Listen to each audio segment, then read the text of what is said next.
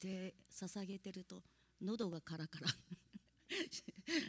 していませんか？感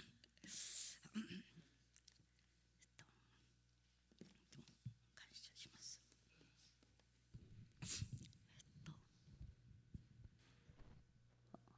おはようございます。えっと今年、まあ、2023年最最後の、えー、メッセージですけれどもあ本当ならば 本当ならば主任牧師新先生が ね、された方が良かったと思います。まあ、そのあのでも、えっと、明日明日ですか元旦礼拝のあとメッセージに、ね、あの 先生組まれてましたのでましたのでもう数ヶ月前から私はこの日にということで新先生と、えっと、話を、まああのはい、お願い、えー、されました。ですが分かりませんね。あの明日はえっと、うん、ペクペク、えー、先生えーと、ユン先生の、ね、奥様であるペク先生がメッセージ元旦礼拝のメッセージということに、えー、なりました。はい。ということでもう予定通りに、えー、今日、はい。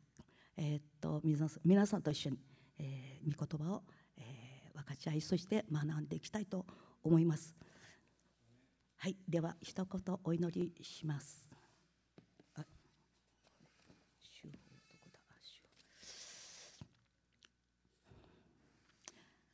父なる神、えー、御子イエス・キリスト子なる神。聖霊なる神。サミタの神が私たちが崇むべき礼拝すべき唯一の神であることを心から信じて主の御前に感謝を捧げます。どうぞ主よ今朝は漱石を通してカインとアベルの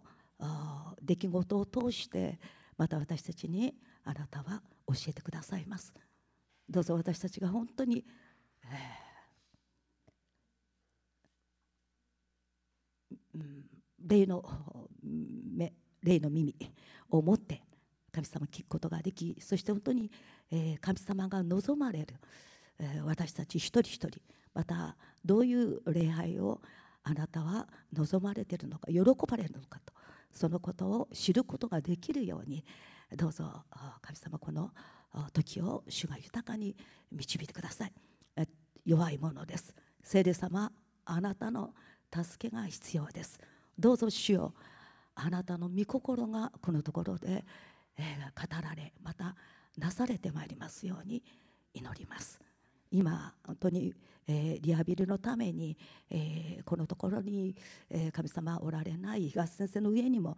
そして、えー、また他の兄弟姉妹病んでいる方々の上にもまた、えー、都合により今朝来ることができない共に礼拝を捧げることができないお一人お一人の上にも神様あなたの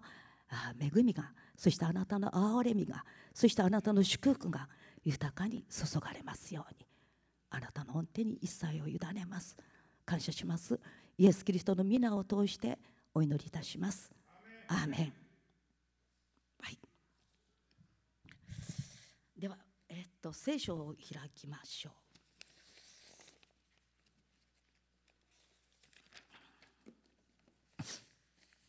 えっと、今朝は創世記の、えっと、前回はちょっと7月の30日ですか、えー、創世記からということであの、えー、っとアダムとエヴァの、まあ、最初の罪のことを、えー、話しましたで今朝はその続きをしたいと思います。ですので聖書の箇所は漱石4章になります。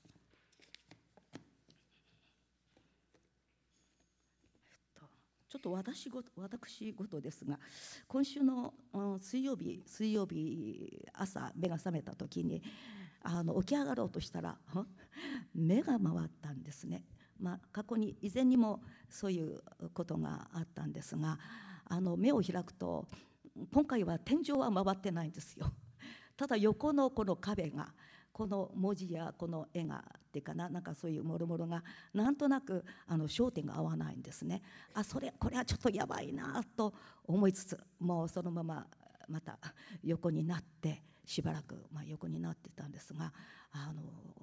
あでその時、まあ、その時っては結局そういう日を一日丸一日過ごしてしまいました。しかしこの日は私はあの仕事を午後から仕事してますので出勤日ではあったんですね。ですから水曜水曜日木曜日とあの仕事をね行かなくちゃいけなかった出勤日だったんですが、まあ、こういうことが朝起きたのでもう早速、まあ、あの職場には電話を入れて休みをいただいてそして翌日もその休みをいただきました。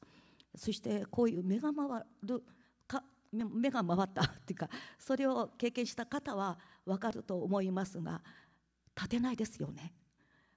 もうトイレに行くのにどうしようかと。目を開けると回るんですよ。なので目を閉じて立ち上がることができないので張ってこういう状態でトイレまで行きました、はい、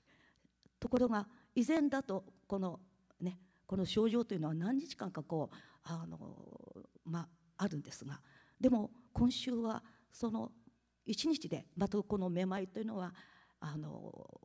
なくなりました。そして翌日は、まあ、いくらか。でもまだ体調はあの順調ではない、えーね、あのど何かやっぱりちょっとおかしいなというこういう症状だったんですがでもあの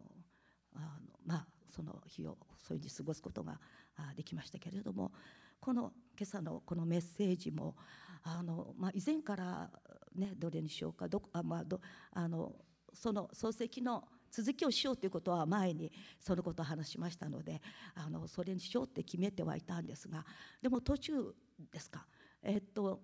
もう10月以前にはそれはもう決ま,、まあ、決まってはいたんですがあの10月の7日にイスラエルのごめんなさいちょっと前前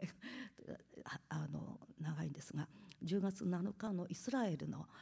あのハマスの攻撃を受けたというそういう情報が流れてきてでそこからそういう情報内容をいろいろいろんなところ、まあ、YouTube そしてテレビあのいろんな、まあ、小冊小冊子そういったものを見てあのいろいろとねこう分かってきたんですが、うん、どうしよう、うん、イスラエルのことこのこういうことをあの、まあ、メッセージっていうかなその中に入れた方がいいのかなっていう。なんかメディアではいろいろとハマスからのいろいろなね報告っていうか今現況こうだっていうそして難民が亡くなったとかそういう情報が入ってくるんですがでもあの実際はそれはなんかまあ、誤報であったとかあのなんかまあ、ありもしないじゃなくてな。それすごいオーバーにこうあの、ね、メディアではほあの放送されてるという。ですからそれを見た、まあ、日本人私たちはやっぱり鵜呑みにしてそのままを信じ込んでしまうというねそういうことにあ、まあ、ほとんどそういうふうにもされてしまったと思うんですが。でも実際はそうではないということ。またあのなのであの自分でこうメッセージしたらもうそれはちょっとできませんからそれよりあのそのイスラエルのこういう状況のあのを詳しくっていうか知るためにあの、まあ、それをちょっと情報として提供した方がいいかなということを思いまして、えっと前えっと、そうですね。えっと、オリーブという月刊誌が毎月ね私たちはいただきますけれどもやっぱりその月刊誌の中にも、はい、このイスラエルのことが詳しく書かれてます。でもそれはその当時ではなくて何ヶ月か前か前のことですのでちょっとあのもうちょっと過去にはなるんですがでもそういうのがありますしまたイスラエルとあのハマスとの関係というのもあの本当に詳しく記された箇所がありますのでそしてあとはスティーブ・エイコ先生からいただくまたそういうのもありますね。そしてあとはあの YouTube の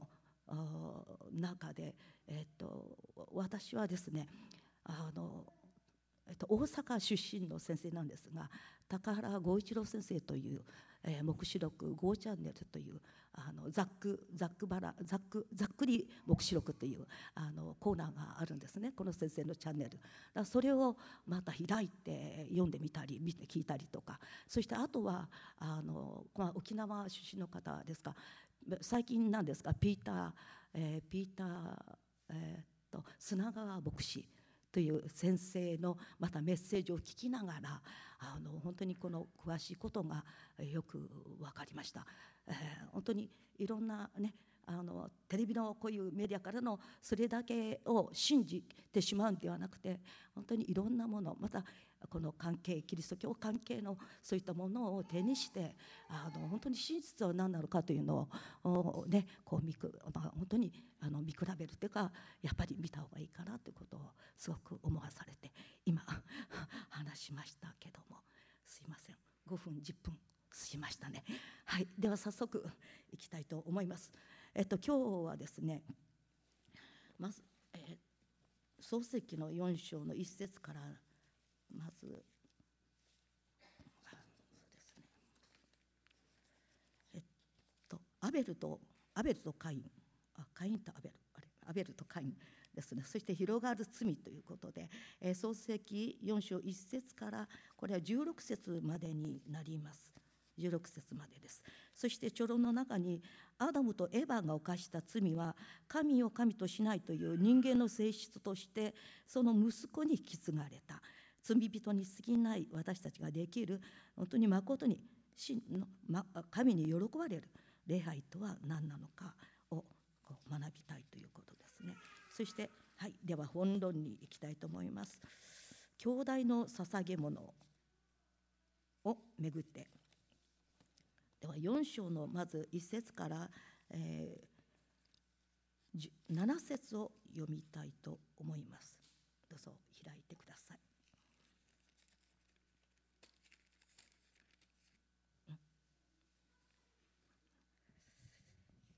では4章1節から。人はその妻エヴァを知った。彼女は身ごもって介護を産み私は主によって一人の男子を得たと言った。彼女はそれからまた弟アベルを産んだ。アベルは羊羊を飼う者となりカインは主を耕あ土を耕す者となった。ある時期になってカインは地の作物から主への捧げ物を持ってきたがアベルもまた彼の羊の遺語の中からそれも最上のものを持ってきた。主はアベルとその捧げ物とに目を留められた。だがカインとその捧げ物には目を留められなかった。それでカインはひどく怒り顔を伏せた。ですか？7節。7節までですね。あなたが正しく行ったのであれば受け入れられる。ただしあなたが正しく行っていないのなら罪は戸口で待ち伏せしてあなたを恋し立ってる。だがあなたはそれを収めるべきであると。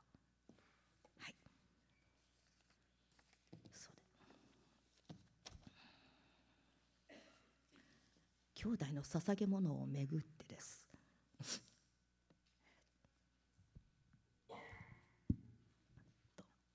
エデンの園からこう追放されたアダムとエバそれはこのカインと、まあ、アベルのあ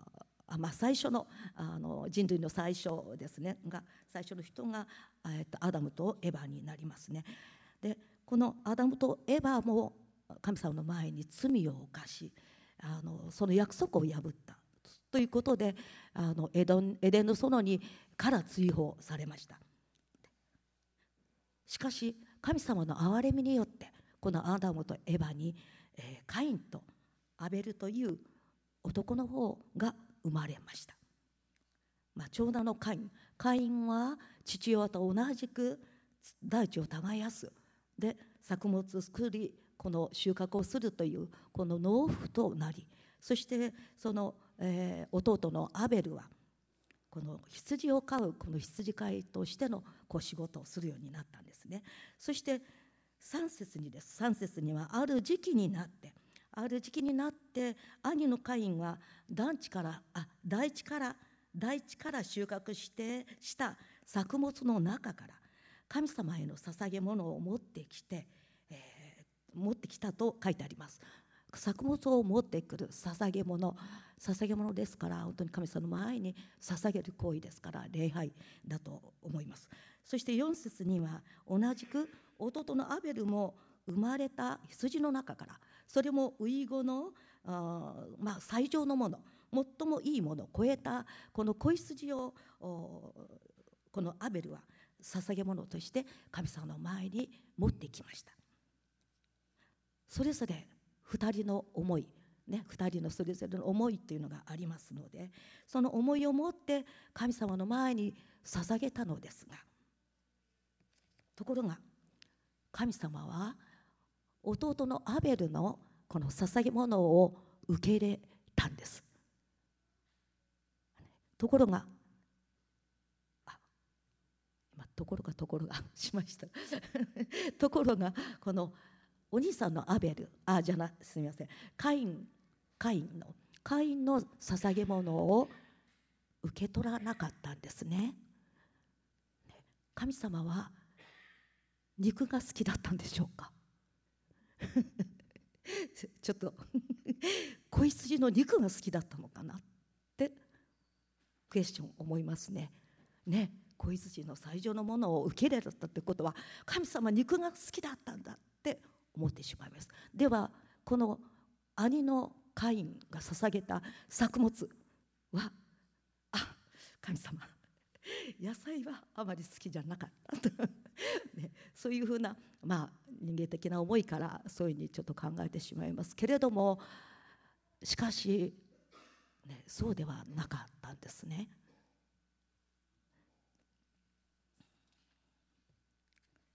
4節のこの後半にですね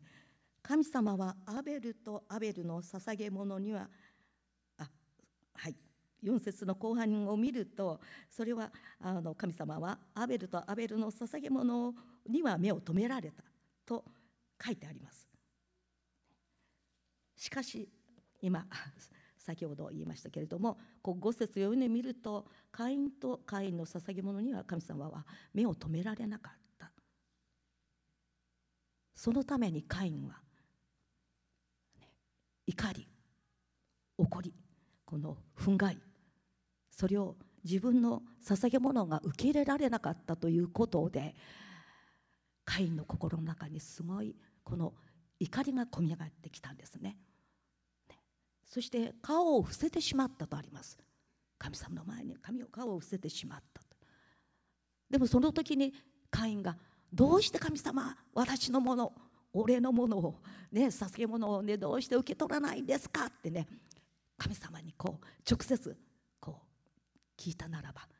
ね、神様はちゃんと答えられたと思うんですがその訳を。ね。あの、えー、答えられたと思うんですがカインはもう自分の捧げ物捧げ物が受け入れられなかった拒否されたということで自分の心を閉ざしてしまったんです。神様の前に閉ざしてしまった。さあ私たちはどうでしょうか、ね、自分のものは捧げ物をして神様の前に、まあ、誰かと一緒、まあ、そうした時に自分のものは受け入れられない。だけど隣の人のものを受け入れられた。っていう。それをそういう場合ですか。そういう時に私たちはやっぱり喜ぶことはできませんね。もうこの喜ぶことではなくて反対に、えどうしてなんだっていうそういう思いが、ね、こう出てきます。相手の人にそれをそれをあの受け入れる受け入れなかったその方に向かって私たちはそういう思いを向けて、えー、しまうと思います。でカインもそうでした。カインは、まあ、カインにとってはすごいショックだったと思います。私たちもそれにあればやっぱりショックを受けます。しかし反対にこのアベル神様にこの捧げ物を受け入れられたアベルにとっては本当にアベルの中では本当にすごい喜びに変えられたと思います。全く真逆のこのその心の動きっていうものを、カインとアベルからこういう状況になった時にそれを私たちは見ることができまた私たち自分自身にもそれを当てはめることができると思うんですけれども、まあ、お兄さんとしてのプライドそれも大きかったと思います。そして弟前にして自分のが受け入れられないそういうなんか惨めさ恥ずかしさ惨めさというのもね感じたと思います。ですからこういった時にはやっぱり穴が開いたらあったら入りたいというそういう気持ちっていうかそういうのも起こり得ると思うんですけれどもえっとですねこれと似てるかどうか、まあ、そんなに似てはないかもしれないですが私のちょっと体験の中でですねあのこういうことがありました。えっとまあ、去った、えー、日曜日20、うんうん、クリスマス出会はいつでした？17日去ったあ12月17日にクリスマス出会があってあの本当に久々に一品料理また二品を持ち寄って出会をしようということで出会がありましたけれどもこれと同じく、まあ、数何年前十数年前でしょうかあもうそういうことはあののことです。で私もこの出会にですねこの時の出会に、まあ、腕によりをかけてというかあの、まあ、すき焼き？野菜？まあすき焼き風のものをあの一応あの準備して持ってきました。でそれもあの最近鍋がありますね。鍋の2つ。2つに。だからおりをあ、まあ、腕を振るってですからもうどんなに 自分の中で、まあ、喜びで、うん、みんなで一緒に食べようっていうねもう食べてもらおうっていうねそういう思いがあって2つの鍋で持ってきました。でいざこの出会、まあ、食事が始まる時になんか自分の中であのその周りとのあのなあのこの一品料理とちょっと比べたんですね。なんとなく。あそうするとやっぱり周りのこのあの食事というのはなんとなく美味しそう。あ美味しそうっていうかあの、ね、目で見ると本当に美味しそうなそういうふうに見えました。ところが自分のがも持ってきたものっていうのは余計、えっと、このすき焼き鍋って周りは黒ですよね。黒に中も黒ですよね。あのなのでなんか見栄えがないんですよ。なんか真っ黒いものが2つどんと置かれて中身が何なのかわからないような。はい。あのでした,、まあはい、結局はねだけれどもあの、まあ、誰か足をつけてもらうだろう誰かが手をつけて、まあね、食べてくれる人はいるだろうってちょっとそのことも気にしながら自分のものを取り込んだりとかやってたんですが結局見てる中でなんとなく見てる中であの足をつける方がいなかったんですね。まあ、その、うん、いなかったんですよ。でそれで私の中ですごいいろんな思いが出てきました。ああ嫌だな。恥ずかしいなというなんかそういう気持ち思いが出てきて。で私が取った行動が何だと思いますか？このね関鍋。はい。全部食べた？あの無理ですね。そういうことは無理でした、うん、ではなくて私がは？あ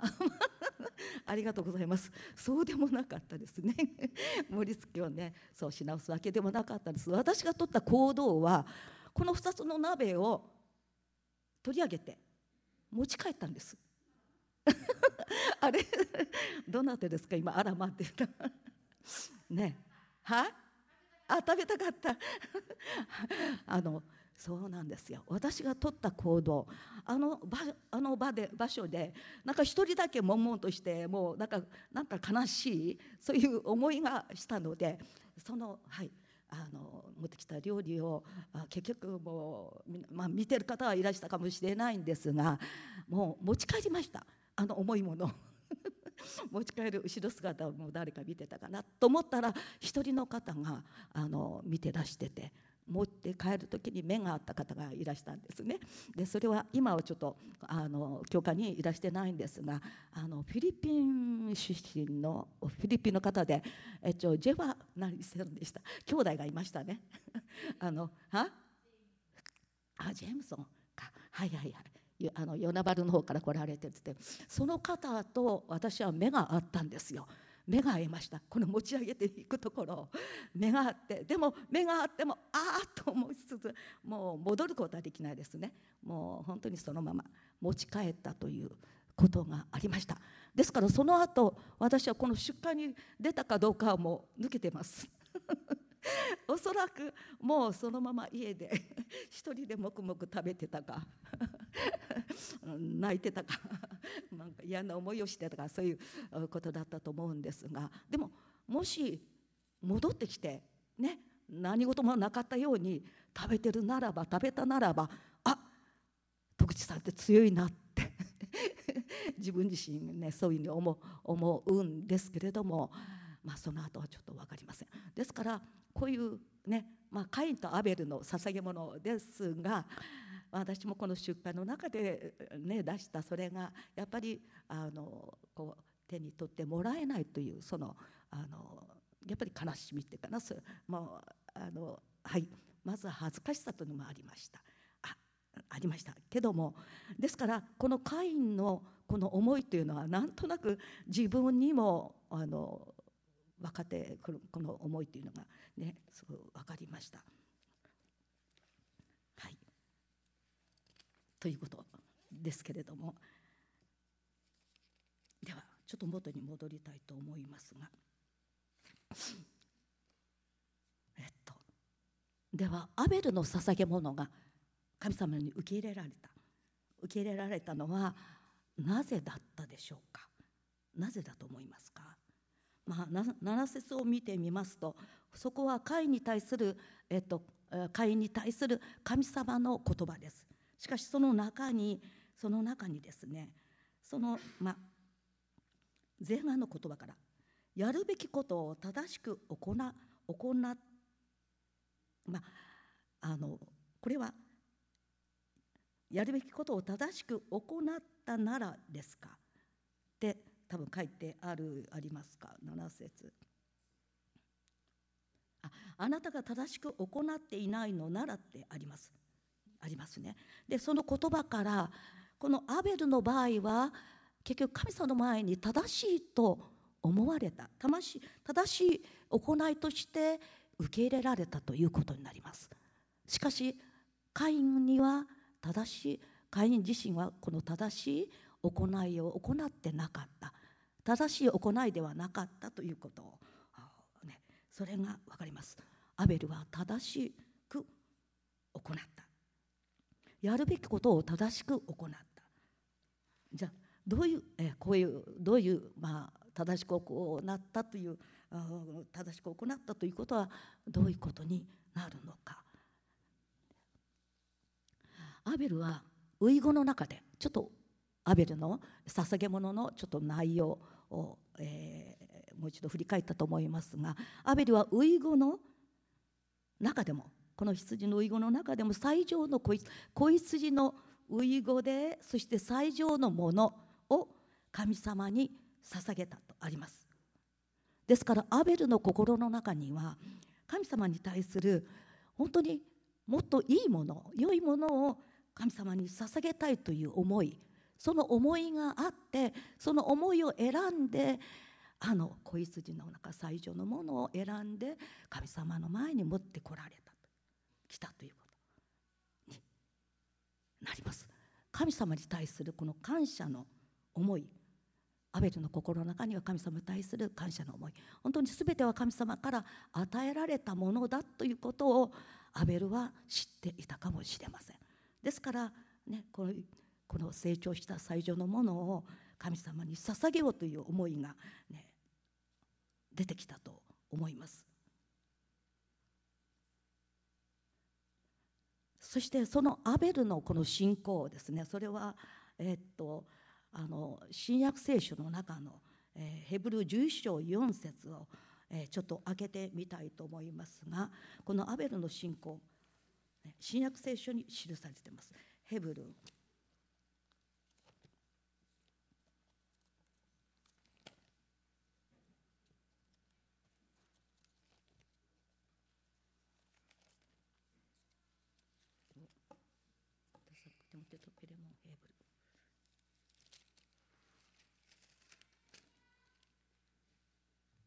ヘブル11章の4節にこう書いてあります。えっと、読んでみたいと思います。信仰によってアベルはカインよりも優れた生贄生贄を神に捧げその生贄によって彼が義人であることの証明を得ました神が彼の捧げ物を良い捧げ物だと証ししてくださったからです彼は死にましたがその後のことが出てきますが彼は死にましたがその信仰によって今もなお語っています。と書いてます。アベルの信仰。アベルの信仰は本当にこの新約時代のその聖書の中にも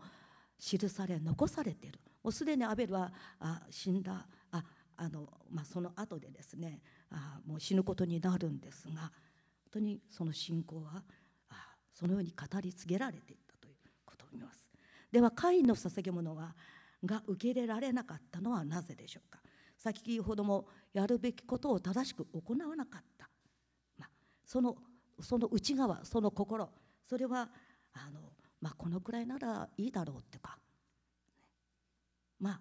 捧げておけばいいやとか。捧げなくてはならないから仕方なくこう捧げてしまう。そういう肉的な思いっていうのがこの会員の中にその心の中に、えー、あったのではないかと神様もうそういうふうに思います。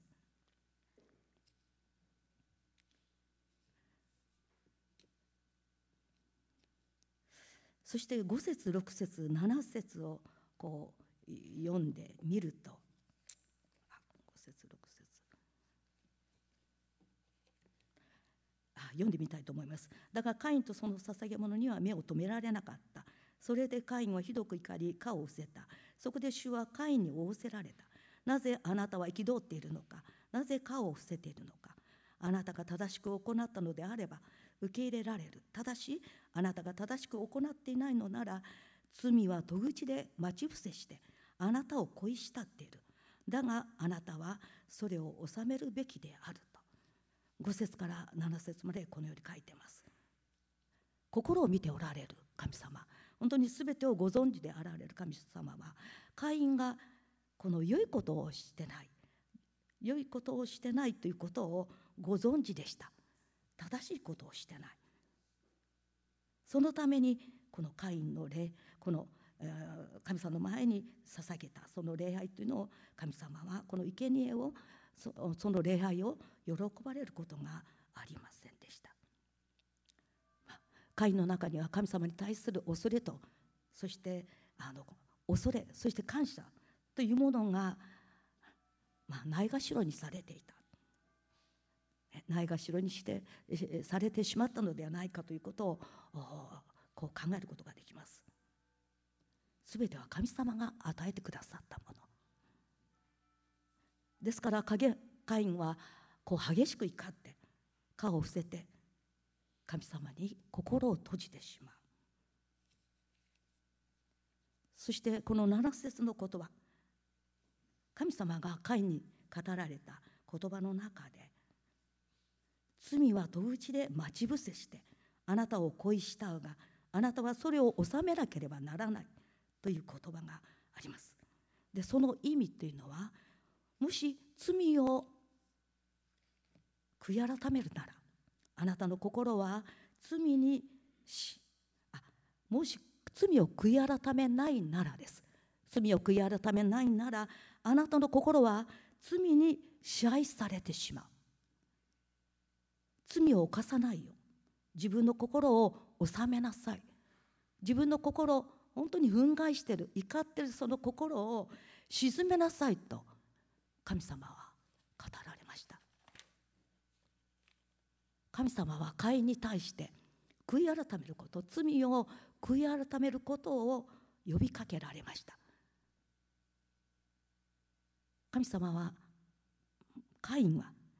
自分の中に罪がある。神様の前にその悔い改めなければならないその罪があるということを、まあ、知っていたと思います。でもそれを悔い改めることはしませんでした。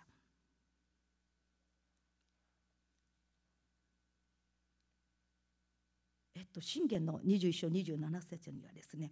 悪しき者の生贄は忌み嫌われる。悪意を持って捧げる時はなおさらのことという信玄の言葉があります。では私たちの礼拝は神に喜ばれる礼拝でしょうか。どうでしょうか？本当に表面的にはこのあの本当にあのまあ正しそうな正しそうっていうんですか？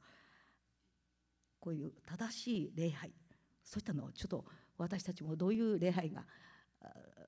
正しい礼拝なのかなってちょっと疑問になるかもしれないんですが本当に心から神様を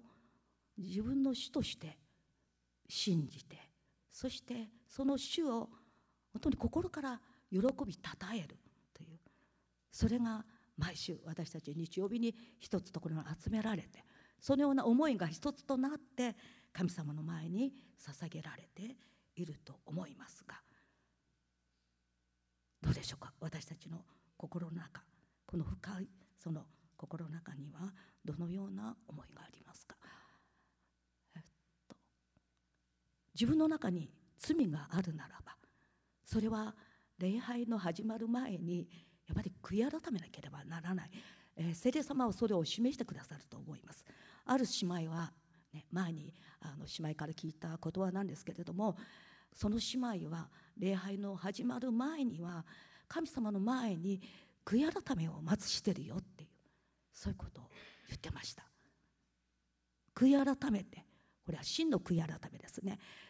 上辺だけではない。真の悔い改めをして本当に自分の内側が探られ清められなければ清い神様を礼拝することはできないと思います。ですから私たちは本当にこの礼拝だけではなくてあの常に悔い改めは必要だなと思いました。私たちの罪は本当に過去現在未来と本当にイエス・キリストを救い主として信じた時に私たちのその罪はもう許されてます。許されてます。ですが私たちは不完全なものです。まだ完成されてません。ですから不完全なものですからまあ肉欲があります。ですからいくつサタンはサタンはですね本当にこのイエス様を礼拝する者、まあ、クリスチャンを特に 狙うと思うんですがその好きを伺って、ね、肉の思いを与えるというそういうものをサタンはまあ、クリスチャンを攻撃します。ですので私たちが礼拝を捧げる時にはやっぱり聖なる神様であり聖なる元にお方でありまた私たちが集められたこの場所は聖なる場所として神様が与えてくださった聖なる場所として与えられていると思います。そうでなければこの精霊の主の臨在というのは本当に働かないと思いますね。ですから私たちの中にある本当に罪を神様の前に本当に毎回毎回いつでもどこででもです。これを本当に悔い改めなきゃいかなければ本当のこの真実な神様が喜ばれる礼拝を捧げることができないと思います。まあ、いろんな賜物があります。いろんな賜物があって賛美を、ね、するこうあの賜物で、まあ、礼拝の中では奏楽や、まあ、いろんなこう楽器を本当に奏でるというねそういういろいろなあ与えられた賜物がありますけれどもそれは全て主が与えてくださった私たちの賜物です。皆さん全ての方々にその賜物本当にいろいろな賜物は与えられています。ですからその与えられていることを本当に心から感謝してでその賜物を主のために用いていくという、ね、そのことそういう本当に礼拝が本当にあの続けられていくようにと願います。本当に私たちは喜んで神様の前に与えられたものを、ね、捧げ続けていきたいと思います。はい。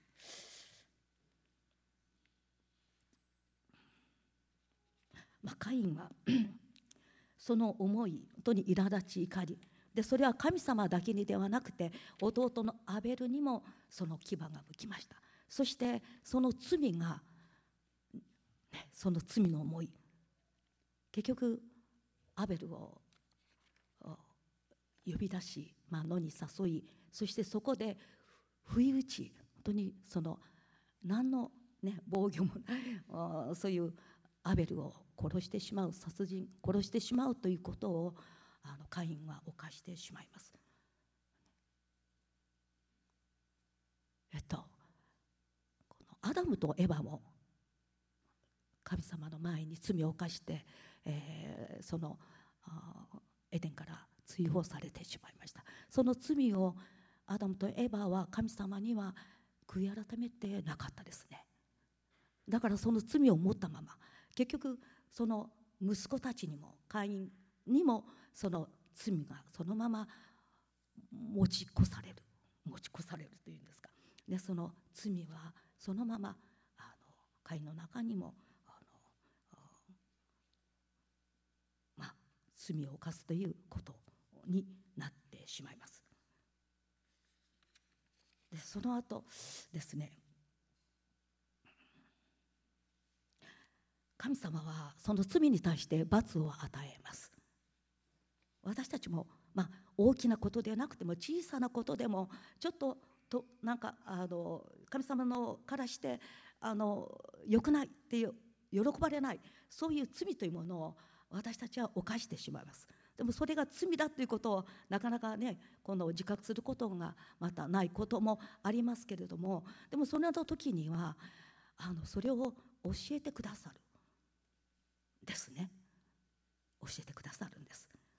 え、私も何度かそういう経験皆さんもそうだと思いますがそういうことがありました、まあ、言葉の中で言葉を発した時にそしてあとは頭の中で考えてたこと想像していたことなんだけどでもそれは神様に喜ばれないこと。でそれをやっぱりそのことを神様はあの示してくださって。そしてこの示してくださってまあ何かあるんですよね。この罰というのかそういったものをあの本当に感じて経験してあこれは神様あのに対してこう罪であったという。だからその時には神様の前にこうすぐに悔い改めるという。そういうことを本当に、えー、としていただきました、えー、皆さんもそうだと思います。それは本当に聖霊様がそのことを成してくださると思います。この神様が与える罰は復讐のためではないと。復讐のためではない。本当にこの神様自身が悪い悪いとか悪いこう心も神様ですから本当にね聖なるお方なのですからその悪い心というのは持ち持たれません。で復讐この神様が与える罰というのは復讐ではなくて復讐のためではなくて本当に私たちが強制される強制されそして強制し神様とのこの交わりに修復される神様との交わりにもう一度この修復されることを願って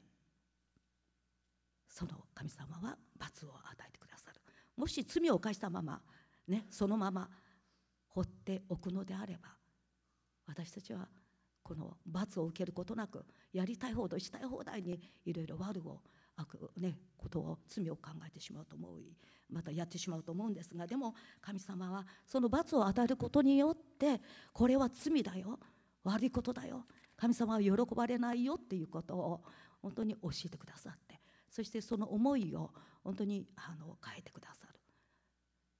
罪を悔い改める。悔い改めるというのは本当にこの方向を変える。180度ですか、ね、変える。本当にその思いをこうあの変えなければ考えを変えなければまた行動を変えなければ悔い改めということにはならない今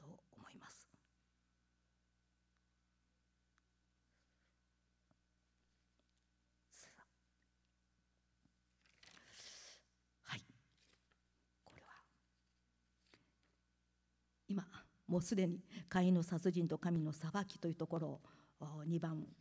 いきましたけれども、えー、うん神様の会員に対するこの宣告があります。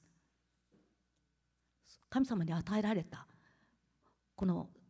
作物を収穫してするというそのやっぱり賜物。その賜物は神様は取り去りました。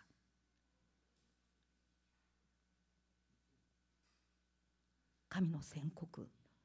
それはこの会員のこの賜物であるもの。それがこの取り去られるということ。そして今住んでるところからあの追い払われ。そしてさまよい歩くというさまよいものとして、まあ、放浪するということを宣告されます。本当に会にとっては本当にその時どんなに自分が犯した罪が大変なものだったかということそれにま気づいたと思うんですけれどもでも気づいたとしても神様の前に立ち返ることはしませんでした。悔い改めることはしませんでした。弟の血を流したことでそのこの土地が呪われそして作物が実らないというもう作物を収穫することができないというそういう神様からの罰です。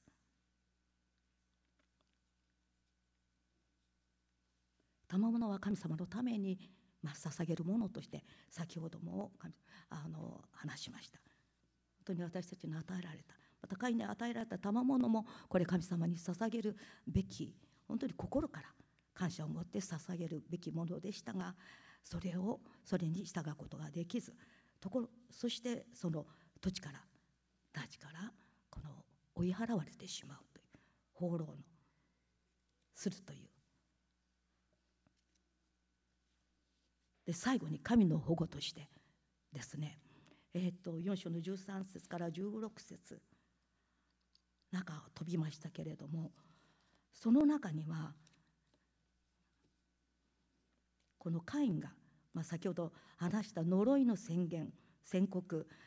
呪いをのこの宣告を受けて、えーまあ、その重大さが分かりそしてあの、ね、アベルへの謝罪もなくそして罪の悔い改めもあなかった。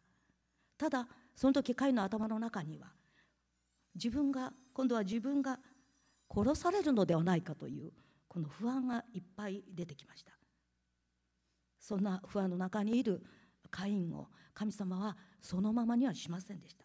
神様は本当に憐れみのお方です。罪を、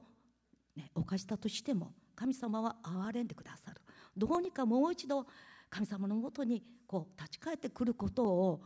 願っています。でカインはその土地からまあ放浪するという、ね、そういそういうものになりますがその時に自分を見て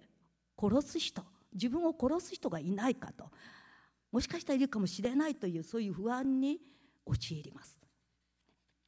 結局自分がアベルを殺害したということ、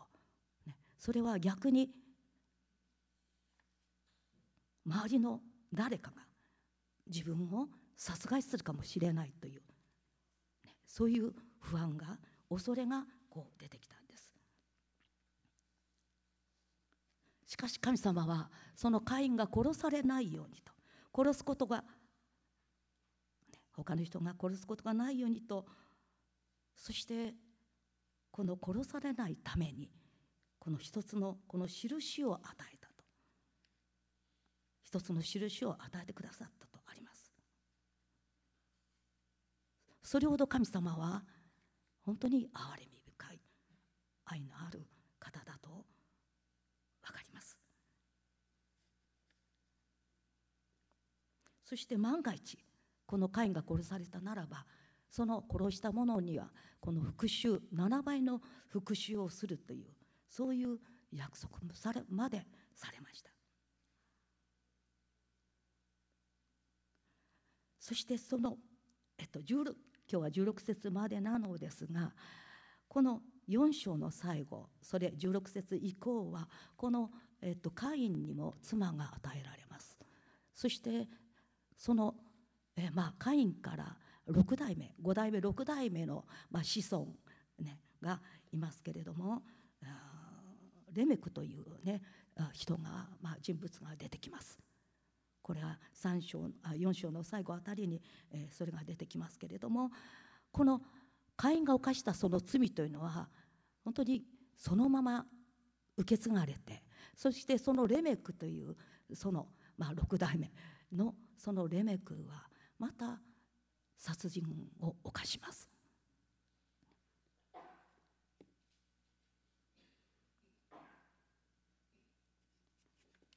ですからその罪というのは本当に今この現代ね現在この私たちこのもう世界にはその罪というのは本当に受け継がれているというものです。が、まあ、レメクにもその罪が本当にこう継がれていって本当にこの殺害するということになりますけれども、えーとまあ、その箇所には会員は7倍のもうこの復讐ということに書いてありますがあのレメクの場合は自分自身で77倍ですか。その復讐を、ね、するというそういうことを言ってます。はい、えっと神様はですねカインはもうそこからあの出ていきますね。そしてアダムは弟のあのあアダムではないアベル。アベルは死にました。ですからこのその後神様はこのアダムとエヴァに3番目の男の子を与えます。でそれがセツという名前です。でこれはそれはまた後にあの、まね、お話ししたいと思いますけれどもその説その説ににもまああと説はですね皆さんはこのノアノアノアをよく知ってますね。ノアの箱舟のノアのノアのもう何ですか。えっとまあ先祖ですか。に一応なります。でその節が生まれその節あ節が生まれその子供が生まれた時にそこで神様を礼拝するという、ね、神の名を用いて礼拝を捧げるということが始まりました。そして今私たちはそれを受け継いでいます。えっとはい。もう12条回ってますけれどもうんと最後にですねえっと、ガラテヤ書ガラテヤ書こう開かなくてよろしいです、えー、ガラテヤ書の手紙、まあ、5章16節から、まあ、21節、うん、ちょっと長いですけれどもその中であの肉の働き罪のもとそれがどういうものであるかということは記されています。ですから後で読んでください。そしてそれを持ったまま本当に私たちクリスチャンだという私たちでもその肉の思いその罪がもしあるならば神の国を相続することはできないと。書かれてます。天国に入ることができないです。わすごいドキッとしました。あ人を妬んだり威嚇したりあなんかやったなクリスチャンって言いながらもねながらもそういうふうにこう思いまあ、完全なものではないからってちょっとそれで逃れてしまうのところがあるんですけれどもでもそうではなくて聖書の中にはこういうね肉の働きっていうその箇所読んでみると本当にあのでもそれを持ったままそれを持っているのであればそれを悔い改めて神様の前に悔い改めていなければ本当に神の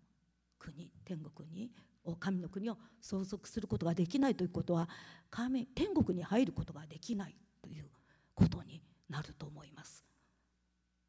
ね、本当に私たちはこの精霊様助け主として与えられた精霊様が今私たちには共におられます。ですからこの精霊様によって御霊の実というのがありますね。御霊の実9つの実がありますもし本当にこのこの御た、うん、クリスチャンもあの精霊御霊によって本当に御霊のこの御声に聞き従うということをしているならばこの御霊の実9つの実が現れていますということです。私たちの中に。だからもしその実が現れてなければこれは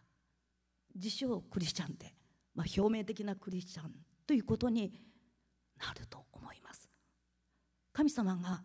求められる。私たちは本当にあのような罪から洗い清められる。本当に罪を悔い改めて悔い改めて聖霊様と共に歩むという御霊と共に歩むそういうものでなければそしてその御霊と共に歩むというその証が御霊の実9つの実です。愛喜び平安開業親切善意誠実乳和？自制？